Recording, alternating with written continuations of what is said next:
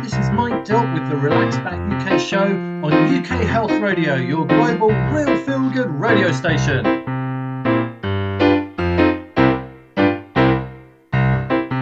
On the Relax Back UK show, we explore all kinds of health topics, so keep listening and enjoy the ride.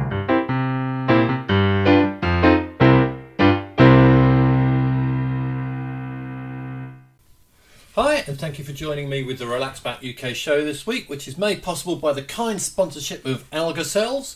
AlgaCells uses the body's own stem cells' ability to regenerate tissue to treat joint and spine injuries and pain. Check out their website, algacells.com. This week, we have this. A solution for people to help uh, understand and manage their health in a better way and to get better access uh, to tailored high quality health information.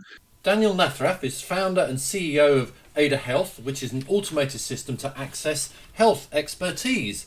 We cover lots of areas, including how the system has been compared with the real thing. And appropriateness of the triage advice was tested, uh, and it's on. It's it's very close to being on par with human doctors. Then something that is really worth avoiding if you can. And a lot of those bad bacteria cause the symptoms of irritable bowel syndrome uh, and, and cause that gas production, the cramping, the loose motions, the constipation. Dr. Amir Khan talks about IBS, that's irritable bowel syndrome, but we also get a little bit sidetracked on an idea from the last Secretary of State for Health and Social Care. It's a very silly idea. She also talked about um, giving out her own antibiotics to her friends and family, and that is just quite frankly dangerous. Now, the good news is that they were only in post for a few days, but it is possible that the bad news is that uh, she's now Secretary of State for the Environment. so that's a bit of a sigh. But anyway, please do stick around for a great show. Thank you.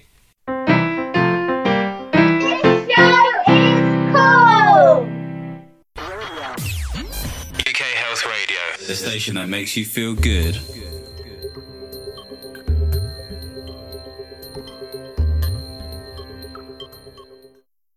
Nagging pain. We at AlgaCells know that a small amount of the patient's own bone marrow and blood cells can treat many painful conditions with regenerative orthopedic therapy. This is an attractive treatment option for painful joints, back pain, sports injuries, and many other conditions. It may avoid the need for surgery altogether. AlgaCells part of a network of 50 Regenexx clinics worldwide where over 60,000 patients have been treated and helped. AlgaCells. Life is more beautiful with less pain. A cancer diagnosis can be scary and stressful for everyone involved.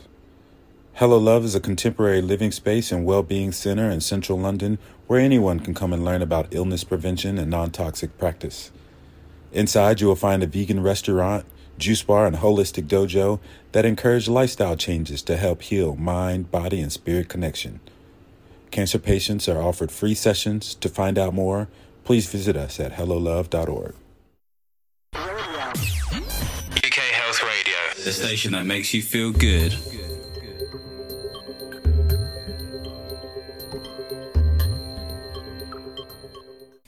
I recently attended the CogX conference in London, and that gives new and exciting technologies a platform. At that conference, I met Daniel Nathrath, and he's founder and CEO of Ada Health. And um, I asked him what it was that Ada has done to warrant being at the conference. Thank you very much, Mike, for having me. Um, so, our company was founded um, 11 years ago, actually, by a British scientist, a German scientist, and I'm just the business guy. So I, I personally haven't developed that that much, but uh, I'm I'm running the business side of things. Ada uh, is basically um, a solution for people to help uh, understand and manage their health in a better way and to get better access uh, to tailored, high quality health information. It works pretty much as if you could do a WhatsApp chat with your trusted GP uh, except that um, the uh, the quote unquote person interacting with you is actually artificial intelligence. Okay. Um, so uh, you start with uh, what would be called your presenting complaint. For instance, you you start saying, I have a headache. Uh, and then the, like a very good GP taking the patient history uh, would do it. The app starts asking questions and starts narrowing it down through a series of questions. Um, and at the end of this question flow, which usually only takes about five minutes, uh, you get two main things. The first thing is uh, a list of uh, conditions which might be the cause of your medical problem, ranked by probability. And the second thing is some advice on what to do next to Right. to fix your problem. Okay, so let, let me just jump in there with a, a question. So, I, I this morning I've been wrestling with my tax actually, and that's included. Uh, I, I've had to use one of these systems with my bank, who ask questions and what have you. So I, I found that it's if you spell something slightly wrong, or you, you know you just say something in a funny way because you're you're in a hurry, it's quite easy to confuse the robot. Um, is, is your is your system a little more sophisticated than my bank? I, I hope it is. Uh, I don't know your bank, but uh, I've I've uh, gone through the frustrations of such automated uh, systems, uh, and uh, so we spent a lot of time over the last years working with user experience researchers. And to give you a little bit more background, originally we had actually built a system for doctors. We worked with two professors, probably the uh, most distinguished professors for early cancer diagnosis who are members of the Royal College of General Practitioners in the UK. Uh, one of my co-founders is British, uh, and uh, and then over the years we realized that the demand was even stronger on the patient side. But we also understood that the language patients speak is different than the language doctors speak. So if a doctor would Yeah. say abdominal pain, a patient might say tummy ache. So we had to translate everything back to patient-friendly language, which we did. And we also have a system that, uh, similar to when you enter terms uh, in Google, it will automatically suggest uh, the terms for you. So if you misspell something similarly to, to Google, it will give you suggestions and you can pick from a list of suggestions. So our app has now been downloaded over 12 million times, over a million times in the UK. So we have over a million users in, in the UK. Um, and uh, we are actually the app, the medical app uh, worldwide that has the most five star reviews uh, ever. Okay. Um, and so, so I hope that people uh, find find value in it and do not find it overly difficult to use. No, good, good point. Does it continually learn? Like, is it an AI system? So if it comes across uh, a way of describing, I don't know, a headache or something that it hasn't before, will it store that and remember it for next time? So what we try to build is a sort of a continuous uh, feedback loop cycle, um, and uh, it, it doesn't automatically learn. So it's not like we're changing the algorithms based on input from the patients, but we have a team of uh, of doctors. We have a team of full time uh, employed, more than sixty doctors trained in twenty countries who constantly and continuously improve the medical knowledge base behind our system. Right. Um, and we have statistical methods uh, where, uh, to simplify it, if ADA were to, for a certain constellation of symptoms, if ADA were to always suggest it's disease A, um, but uh, we always get the feedback uh, that it's actually disease B, uh, then this would be flagged uh, to our uh, to our in-house doctors, and they would uh, challenge the uh, the the, the, the statistical assumptions uh, that are made. Yeah, so okay. it's it's a it's a it's a learning system, uh, but we always have an expert or, or, or several experts in the loop to to ensure that uh, the learning actually goes in the right direction. All right. And the the information that is given by the patient, that's that's all sort of typed in. So there's no the, the camera isn't uh, being used at, at this this stage. Is that correct? Not at this stage. Uh, we're, we're obviously we have a research team that's been working for years on on a few things. Uh, it's been working on integrating sensors and wearables data. Uh, it's also um, been working on how to integrate certain lab data, uh, and we've we've been experimenting with uh, various systems there are nowadays technologies out there where you where you point the smartphone camera at you and they can measure certain vitals.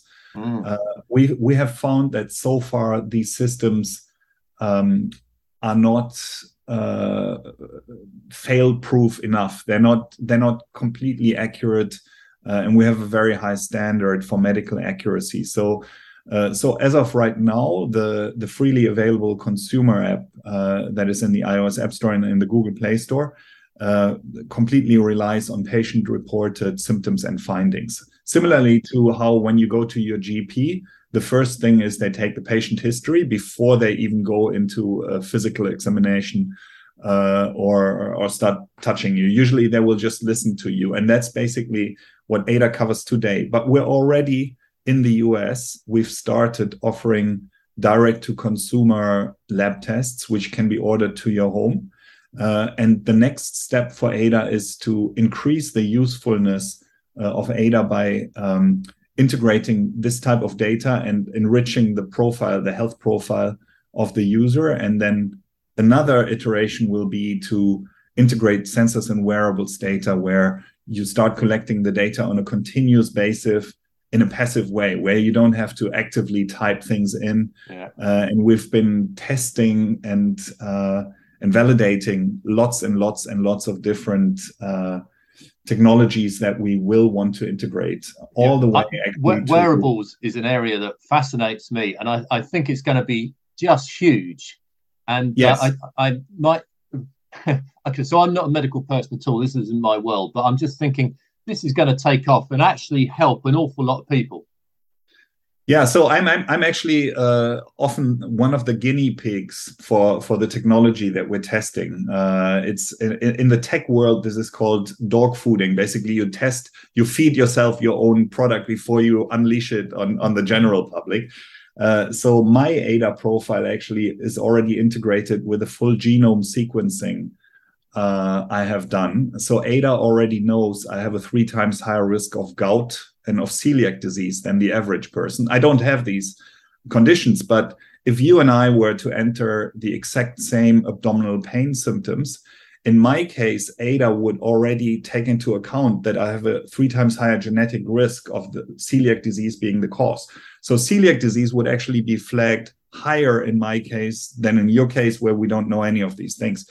So this gives you an, an idea of how eventually using technologies like this can help both patients and doctors get to much more personalized assessments. And then when you combine that with the power of wearables, then it gets really interesting. One big area that we have been looking at is metabolic health. Uh, so I've, even though I don't have diabetes, I've been experimenting with some of these continuous blood glucose monitoring systems and been feeding this data into my ADA profile. And this is where it's really, really interesting because you can you you sort of uh, start combining all the different sources of health data, computing them against each other, and the ambition is to then eventually get to a stage where you can uh, sort of detect problems even before they start manifesting themselves in symptoms. Yeah, and fantastic. by doing that, we hope to increase the usefulness for the individual user, but also we see huge potential for health systems to reduce cost because if you catch things much much earlier then of course uh, that's much better than someone actually developing full-blown diabetes and, yeah. and then it's much harder to control actually I, I, wanted to ask you about how ada can be used with kind of a, a, a wider health service so if you say, say take the uk for instance we have the nhs which you know people in the UK mostly know and, and love. Could something like ADA be used to kind of supplement GPs or give information to GPs before the patient comes? Or maybe that's happening already. If a, you know if a million people have downloaded it in the UK. So so absolutely. Uh, so we are we are um, we're actually and we have been trying to work with the NHS, as you know, uh, you know, my wife is from the UK. She's a she's a, a, a trained uh, doctor, a pediatrician and geneticist uh, from the UK. She's also my co-founder. Uh, so I, I, I also lived. We lived in in London for a few years, so I'm I'm very familiar with how beloved the the NHS is and how how great of an institution it is. But uh, if you are a, a, digital health technology provider, it's not that easy to break into because it's not one big NHS, but it's broken down into trusts, AHSNs, and so wow. CCGs. You have to go through through a lot of steps. Um, but absolutely, I think uh, the technology could help improve thing access, could improve access, and also improve the patient-doctor interaction.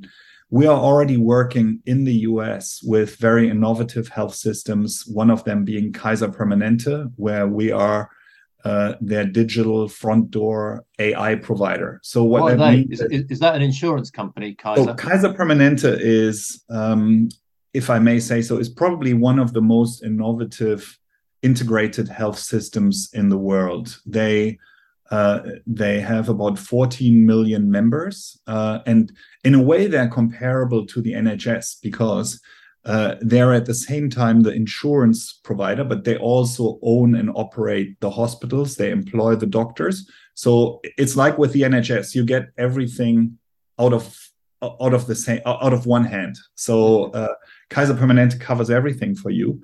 And uh, they did a, a, very, very intense and thorough vetting of technology providers and chose us uh, to basically be, become their digital front door AI provider, which means uh, people interact with Ada before they go see the doctor. We also work with Sutter Health, which is a large health system uh, on the west coast of the United States as well.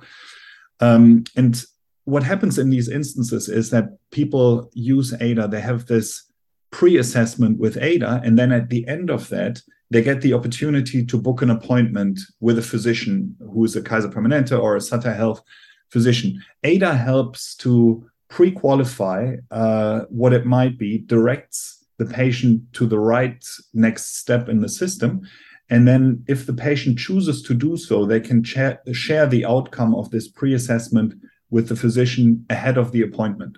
Right. Uh, so the idea is really not to replace the physician, but to make the patient-doctor interaction much more efficient.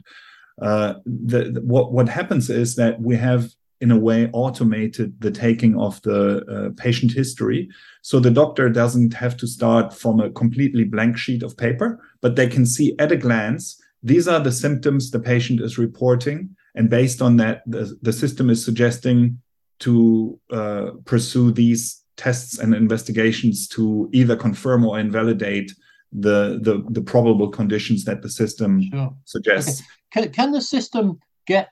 Um, I was going to say a bit bolshy, but I didn't really mean that. If, if you're if you're putting in your symptoms and it seems like, hmm, actually, this bloke is pretty ill. He he needs to go and see a doctor now. Will, will Ada say, look, stop what you're doing, go and see a doctor now, or even yes. call an ambulance?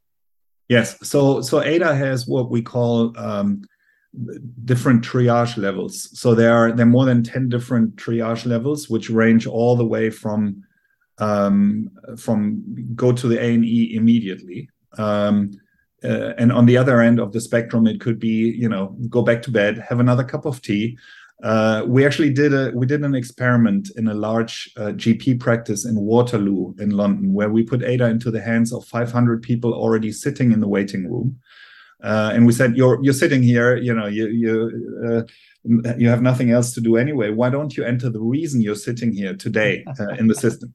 And 500 people did this. We asked them afterwards. would you use it again? Would you recommend it? Was it a good experience? Uh, this was all in the 90% positive range. But we also asked if you had had this at home, would you actually be sitting here? And then 15% of people said, no, this would have actually given me peace of mind. This uh, I wouldn't have needed to take up the time of the doctor. I wouldn't have needed to make the trip to the GP. I would have had another cup of tea. I would have gone straight to the pharmacy.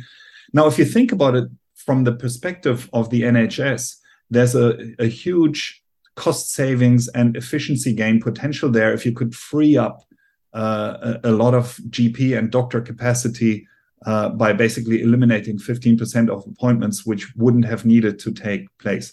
So if I think of the NHS, there's obviously NHS 111, which relies on triage, sort of static decision tree uh, triage algorithms, which are decades old. Uh, and the, the call handling is done by people who do not have medical training. Uh, so there are studies out there uh, there's one actually in the British Medical Journal where ADA's um, uh, medical accuracy and also the safety and uh, and uh, and appropriateness of the triage advice was tested, uh, and it's on it's it's very close to being on par with human doctors. Okay. Uh, so I am convinced that the NHS would benefit from using our technology to actually uh, power and to a certain degree possibly also replace what is NHS 111 today. Uh, that's a conversation I would love to have, but we are we're doing more with the NHS. Uh, uh, it's it's already starting to get linked up. Uh, we we are starting a partnership with a large GP uh, network called Modality Partnership, which is one of the largest GP supergroups in the UK. Uh, and uh, we're in the process of deploying ADA as their digital front door for care. Okay. Uh, you, you, you mentioned how ADA has been compared to, you know, face-to-face real doctors uh, and, and comes up very well. Is, is that actually um, uh, proven? You know, that's not, not an in-house study, but, there, you know, there's a paper that I can read somewhere that is yes. peer-reviewed and actually proves that. Yes, I will be happy to share. So there, there are several studies. Um, there's there's one that was published in the British Medical Journal, I think, uh, a bit over a year ago, uh, where professors um, from various universities uh, designed uh, 200 uh, case vignettes uh, where they tested ADA's performance versus other automated systems, and where ADA came came came out way ahead but also compared the uh, performance to seven practicing U- UK GPs. Um, and in this case, when it came to nailing the diagnosis, the UK GPs were slightly ahead of ADA still. Remember, this was over a year ago, and we keep learning every day, tens of thousands of cases. Um, and but on the safety and appropriateness appropriateness of the triage advice. So even if the diagnosis doesn't get nailed, we never call it a diagnosis, by the way, because obviously the, the diagnosis can only be made by a human doctor. Uh, but uh, the the safety of the triage advice. So basically, you have to go to the A and E immediately. If that was the case, ADA was already on par with doctors. So so that is very important. Even if it were to, if ADA were to suggest it's a pulmonary embolism and in reality it's a heart attack or the other way around, mm. the most important thing is go to the emergency room, go to the A and E, uh, and and uh, and and there Ada really already excels. Okay, all right. So tell me, can can Ada be pretty much downloaded anywhere in the world at the moment? Yes, so Ada is absolutely free. You can go to the iOS App Store or the Google Play Store, which covers most uh, phone systems. It's in uh, 150 countries. It's available in, uh, I believe, uh, as of today, 11 languages. And in that calculation, I think I'm not including the difference between uh, British English and American English. that, that was a big problem we had in the beginning. Uh, when we first developed the system, uh, you know, my, my co-founders are from the UK and from Germany. I'm obviously from Germany, as you can hear by my accent. But there was the question: Should we use American English or British English? And we started with American English, but we were testing it with UK doctors, and the feedback was yeah, yeah, the accuracy is fine. It's really, really great. But what is this strange? Why are you using this strange spelling and all that? So that was the bigger concern. So we have we had to have uh, an American and a, a, in a British version. That was very important. Uh, but we also um, have it in, in Spanish, French, Portuguese, uh, German, uh, Mandarin Chinese, Arabic, uh, Bahasa Indonesian, uh, even in Swahili, and in Romanian. So so there are quite a few languages in, in which it's already available. Uh, and, and that's actually potentially an added benefit in certain settings. Our partners uh, in the US, where they have a high percentage of Spanish speaking uh, people, mm-hmm. they value that people can actually use it in patient friendly Spanish. But then when the assessment, the result of the assessment is shared with the doctor, the doctor gets it in doctor language in English because it's all structured data. So it can really help improve the patient doctor interaction as well. Wow. And so um, I, I, know you're a very busy guy and you've only got a couple of minutes left. So I will try and just ask uh, one more question. Um, presumably, if you're getting data from all around the world, can you start to, to see how what diseases are prevalent in what parts of or in which countries and even in which parts of which countries, that kind of thing? Yes, we do. And this data is, is highly interesting. Uh, we do have a team of data scientists and epidemiologists who, um, who review this data on an aggregated basis. For instance, uh, in the US, uh, there were there was a measles epidemic even before COVID uh, a few years ago, um, and we have about two million users in the US. The interesting thing is that people use ADA before they go see the doctor. So we can actually spot things before the authorities see them. Mm-hmm. Uh, so with with in the case of this measles epidemic, we looked at our data and we could see that ADA uh, the ADA uh, measles cases were going up weeks before the CDC, uh, the Center for Disease Control and Prevention, came out with the first announcement that there was a measles epidemic. Uh, the other thing that we can see, and this is something that can actually help policymakers inform their decisions, uh, we analyzed uh, the data on mental health, which is actually a, a fairly large percentage of cases. Uh, about one out of three cases uh, in ADA has a mental health component uh, to it. We analyzed the, the development of mental health cases during the pandemic. Uh, and obviously, different countries took differently harsh measures when it came to trying to fight the pandemic. For instance, in, in Germany, uh, schools and kindergartens were were closed for a long time. And in Switzerland, which is actually a fairly similar country to Germany, they kept things open. Uh, in Germany, uh, depression in children went up by over 100% uh, in that time frame, whereas in Switzerland it remained stable. So, so there's so much that can be learned from the data that we're collecting that can inform policymakers, life sciences companies, insurance companies, and certainly it could be helpful to the NHS as well. Yeah, I can see there's some very big public health questions that it, it, it could help to uh, to answer. Okay, right. So look, I absolutely fascinating. Thank you so much for talking. If people are listening to this and thinking, right, I'd like to have a look at this. I'd like to have a go myself. Um, how how can they get it? How do they download it and use it? So they can just go to uh, the App Store and look for Ada Health, ADA, or they can just go to our website where the links are also on there if they want some more information as well. It's just ada.com, ada.com. Uh, it's completely free. Uh, it just requires registration with an email address. People sometimes ask, why do you need to register with an email address? Because uh, basically, you don't want to have to enter all your information again when you want to do another assessment. Uh, all the basically the underlying information is saved. You don't want to go to your GP uh, and introduce yourself uh, every time you go back to your GP. You hope that the GP builds on uh, what they already know about you. So that's why uh, that's the case.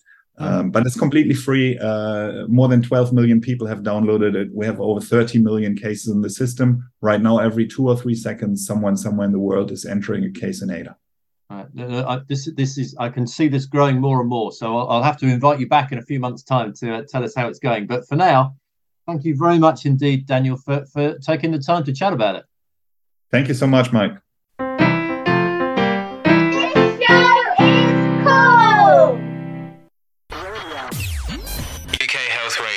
The station that makes you feel good.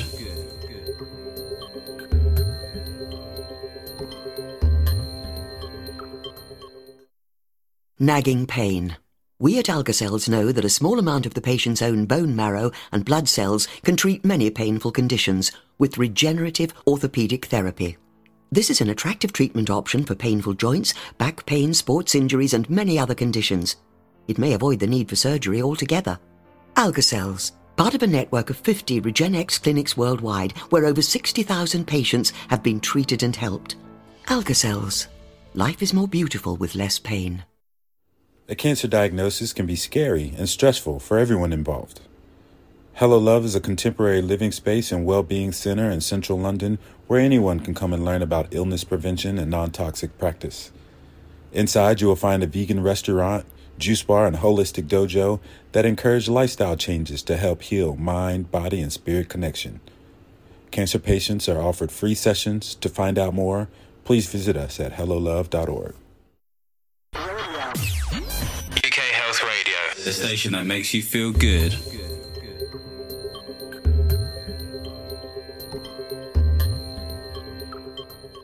Dr. Amir Khan came to, on to talk about irritable bowel syndrome, and he's a very busy chap. He's a GP, does loads of other stuff, so I just started by thanking him for taking the time to come on and chat. No problem. Thank you for having me. So I've got to ask with kind of the most basic question. Start with the most basic question. I think just just how common is irritable bowel syndrome? How many of us yeah. have to put up with it?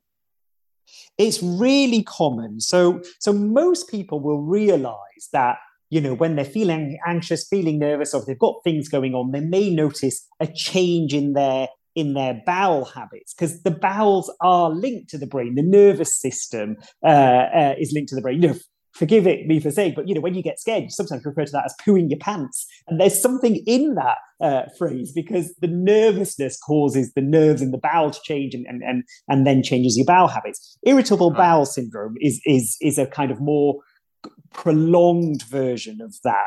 Uh, and, and people can get symptoms like stomach cramps, bloating, diarrhea, constipation, and they come and go over time. Sometimes they can last for days, uh, weeks, or months at a time, and then they can have a period without it. Uh, uh we don't know exactly what causes it, uh, uh, but we do think kind of nervousness and, and emotions are involved, and stress is is certainly um, certainly involved. And often it's a diagnosis we make by ruling out other things first. So things like inflammatory bowel uh, syndrome, such as I don't know um, uh, Crohn's disease and uh, and ulcerative colitis, which are more kind of have a more patho uh, an illness that we can test for, and it's got a, a, pathology behind it that we understand. Whereas IBS or irritable bowel syndrome is a little bit more difficult to diagnose. Okay, so d- during a, a, like a day's surgery, are mm. you sort of seeing people every day with this?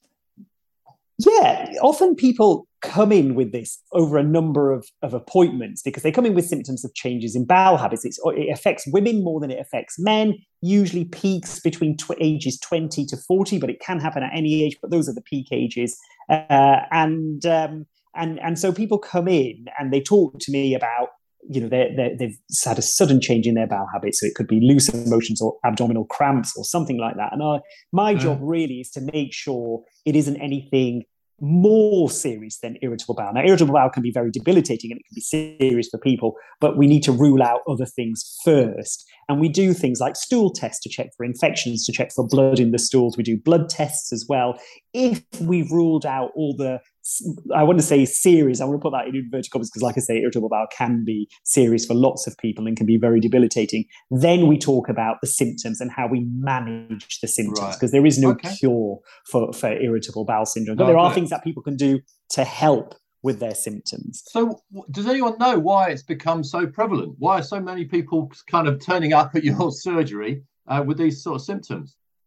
Well, I think, as I said, you know, the, the link between mental health and bowel health is, is very clear and it is evidence based. And we know now with modern life, particularly now with everything with the cost of living crisis and, and, and all of that, you know, people are very stressed, you know, uh, uh, and, and mental health is becoming more um, talked about, but it's it's it is really prevalent. You know, I can't do a morning clinic or an afternoon clinic without seeing four or five people who come in specifically about their mental health. And if I do ask them about their gut health or their bowel symptoms, it is you can you, there is a, a, correlation. So so I think the two are are linked, and that is why we're seeing more of them. Right? Is is is it ever related to kind of other drugs? You know, uh, medications that people are having.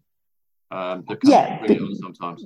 Yes, certainly it, it can be, and and and our lifestyle plays a factor because a big part of irritable bowel is is the health of your gut. So I, I talked a lot about how how kind of the, the, the mental health aspect can affect it, but there are some other things as well. So um, our guts are made up of trillions of bacteria, fungi, viruses uh, who help us uh, digest our food and, and, and manage kind of bowel movements.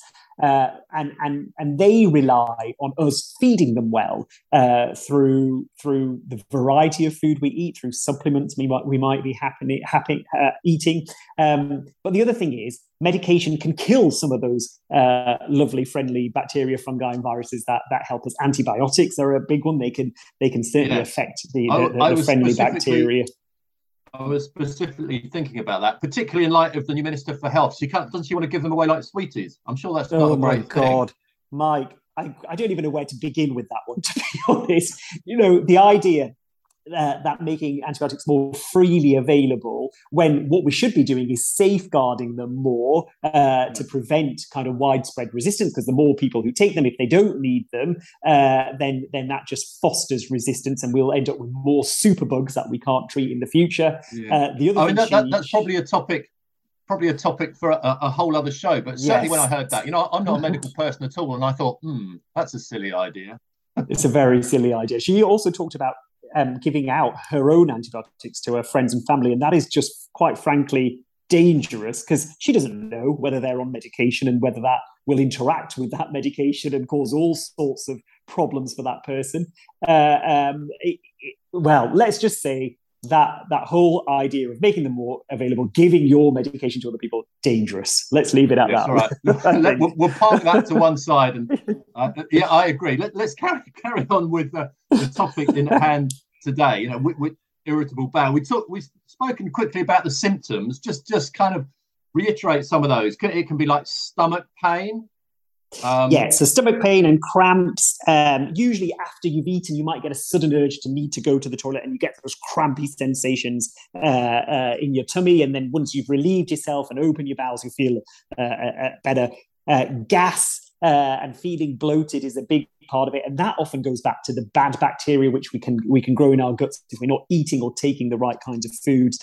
Uh, loose motions and constipation, you can alternate Uh, uh, between the two, and you can feel um, tired and lack energy just because of the way the symptoms can can affect your your your life as well and and you know it's it's not great you know having all that gas feeling bloated you know can be socially yeah. embarrassing as well so so you know there is all of that too Okay, right. So it's it's pretty gruesome. It's worth not having. So I guess moving on, it's got to be all right. So how can we avoid getting it in the first place? And if we do have it, what what how are you going to help us when I come to see you in the surgery? One of the like couple of people a day, it sounds like, are coming to see you about this problem. How are you going to help me?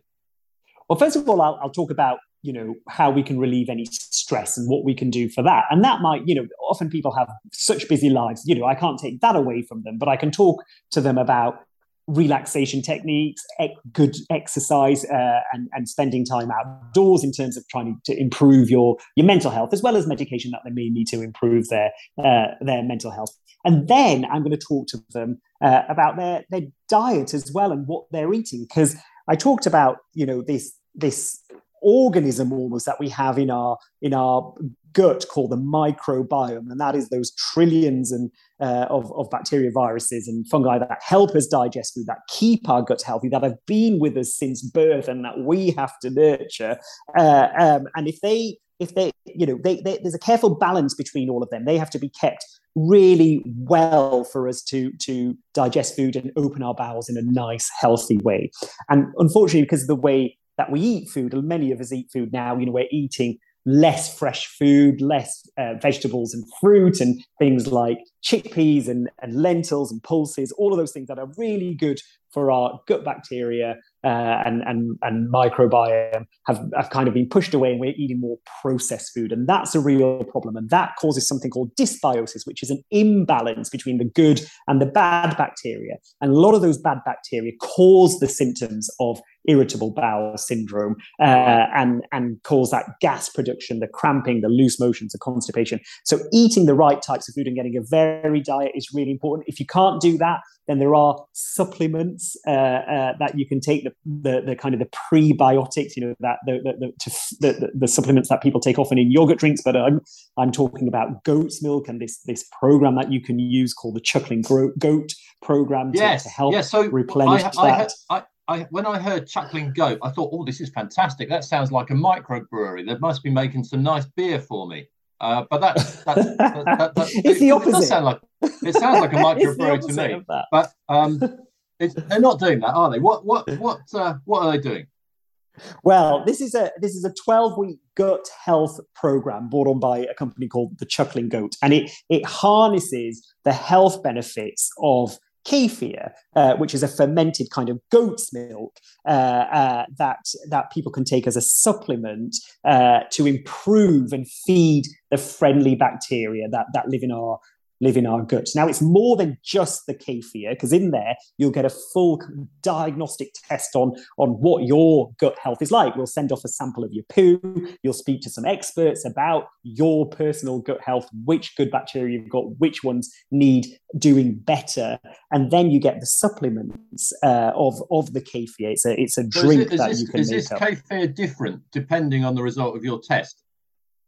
Well the balance between it will be different uh, and so how much and how often you take it will be will be different uh, uh, and as well as the, the the kefir depending on your test as well you'll be encouraged to to take something called fish collagen which are capsules uh, which contain uh, uh, fish collagen essentially which again is really important to to to feed your your gut bacteria. And the other thing which i found fascinating about this, and I didn't know this until I started looking into the, the chuckling goat, is that often the soaps that we use and the lotions that we put on our skin are absorbed uh, into our bodies and, and can affect our gut bacteria as well. So what they also do as part of their, their package is give um, All some right. kefir soap. All right, we'll, we'll, we'll come on to that in a minute. Let's lotion. just, let's. Can I just rewind you a, a tad? This, yeah, this of course. kefir. So this is fermented goat's milk, right? Fermented goat's ha- milk. Yes. Have, have you had that? Because to, I have. ki- to my kind of tastes, I'm thinking, you know what? That doesn't sound very nice.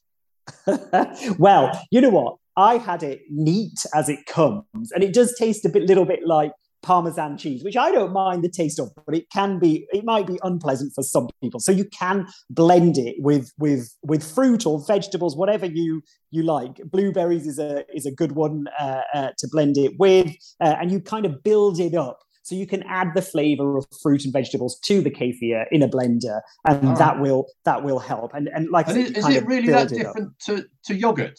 You know, because yogurt seems like it might be a similar sort of thing. So if you eat, eat some yogurt, maybe it, it's a, a similar effect.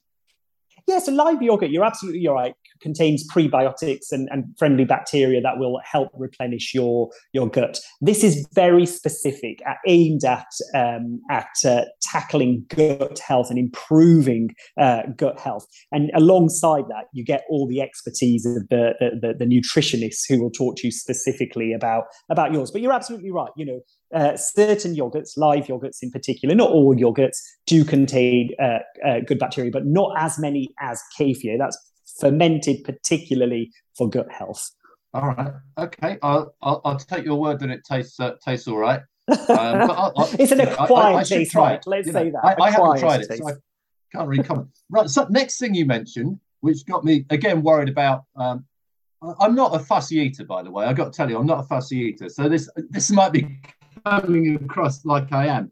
The next thing you mentioned, fish what? Fish collagen. Fish collagen, yes. That Fish doesn't collagen. sound particularly tasty either. How, how, how, how Well- do you take that, and what's that meant to do for you?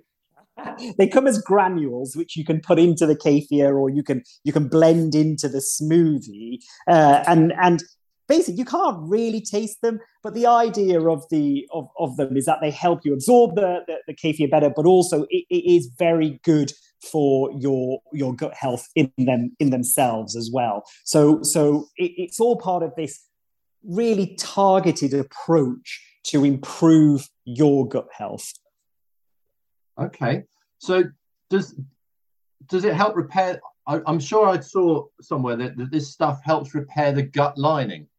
That's right. So over over years, you know, the food that we eat or the damage that we can do or the medication that we take can cause inflammation in the in the in the gut lining. A bit, you know, the inside skin of the gut needs to be needs to be healthy as well. Uh, and and so the the collagen helps repair some of that inflammation. Uh, and and there's lots of evidence that that fish collagen in particular is is really good for that. So again, like I said, it's, it, it is you know granules that you add in and blend in with the with the shakes. It is that to be fair, I can't taste them like when I when I Okay. take them. I was a bit nervous about it. I thought, oh, fish collagen, uh, but I couldn't taste them at all. All right, and, and, when you say evidence, you're talking uh, peer-reviewed, published papers. Kind of Oh yeah, say? yes. I would I would only be I would only be talking about this if it is evidence based, not just from this company but beyond.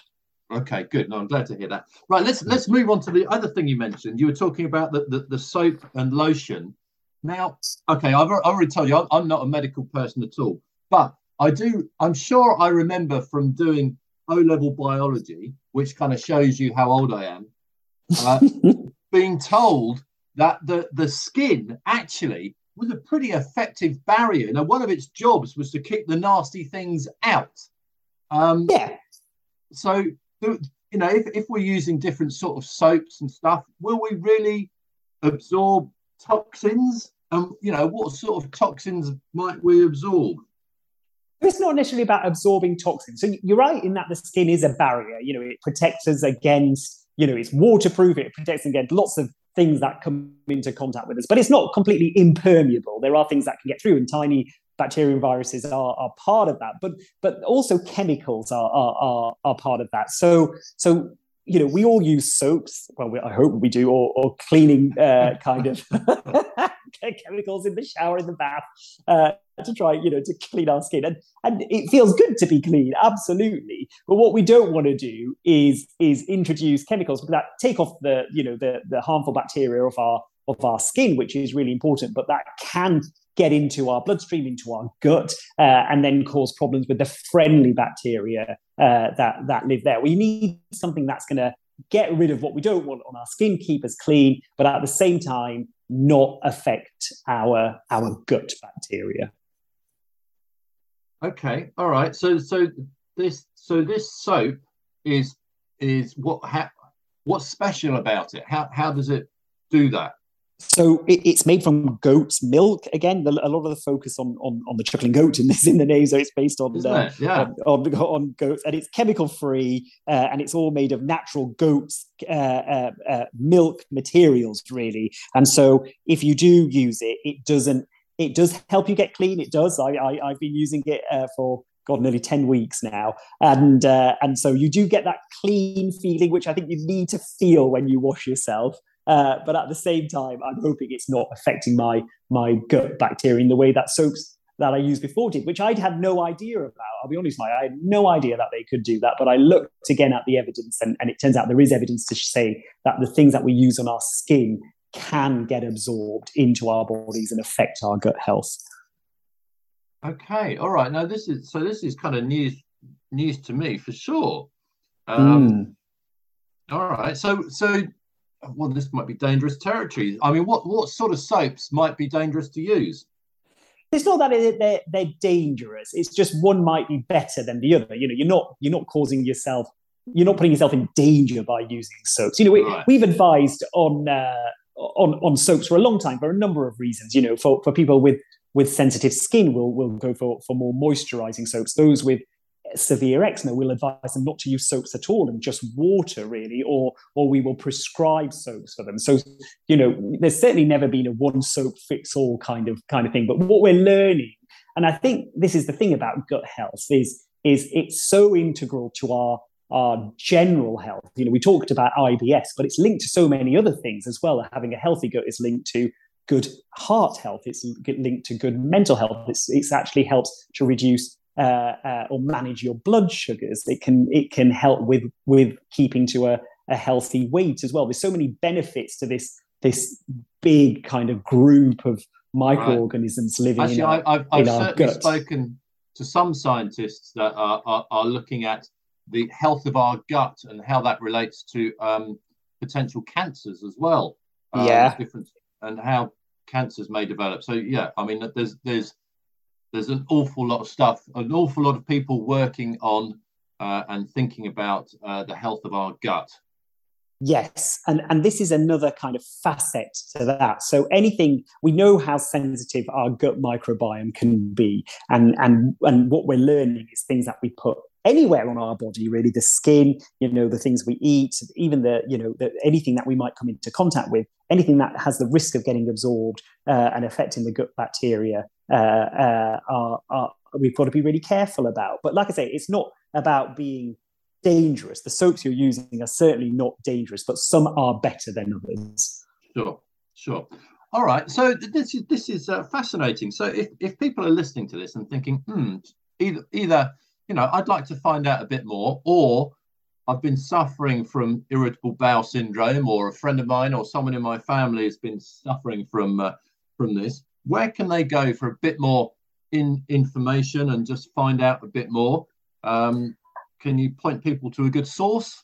Yeah, I, will point you to two sources really. If if you want to learn learn more about irritable bowel itself, uh, then I, always advise my patients go to the NHS website and just type in irritable bowel into the search engine there when you get to the NHS website, because that has all the, the information about irritable bowel itself and how you might want to diagnose it and speak to your doctor. If you want to learn more about the chuckling goat and the, and the kefir and the products they provide and how they can help you, the place to go to is uh, chucklinggoat.co.uk. Excellent. All right. Look, so Amir, thank you very much indeed for taking the time to chat. It does sound like this could this could potentially make quite a few people's lives uh, a little more comfortable. Yes, and that's the aim. You know, I know, and speaking to my patients is is you know, I know how how difficult irritable bowel can be and how it can affect people's life on a day to day basis. Uh, and whether it's through chuckling goat or whether it's through modifying your diet and looking at what you're eating, you know, there are ways that you can help yourself. And, and so please, you know, have a look or speak to a healthcare professional about that. Good. Amir, thank you very much indeed for chatting. My pleasure. Thank you.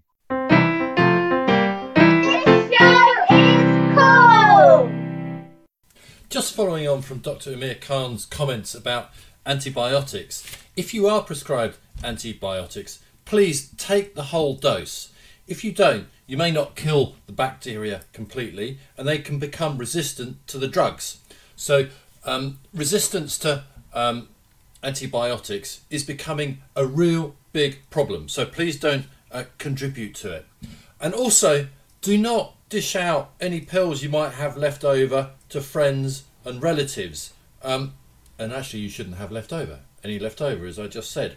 Hopefully, the next Secretary of State for Health and social care will be a little more sensible uh, with their advice. Uh, thank you very much to my guests on this week's show, and they were Daniel Nathrath of Ada Health and Dr. Amir Khan talking about irritable bowel syndrome or IBS. Thank you to you for listening, and a special thanks to the show sponsor Algacells, who bring regenerative orthopaedic medicine to the UK. Do see their website algacells.com for details. And if you or a loved one are in pain, do have a look. That was the Relaxed Back UK show with me, Mike Dill. Thank you for listening, and please do join us again next time.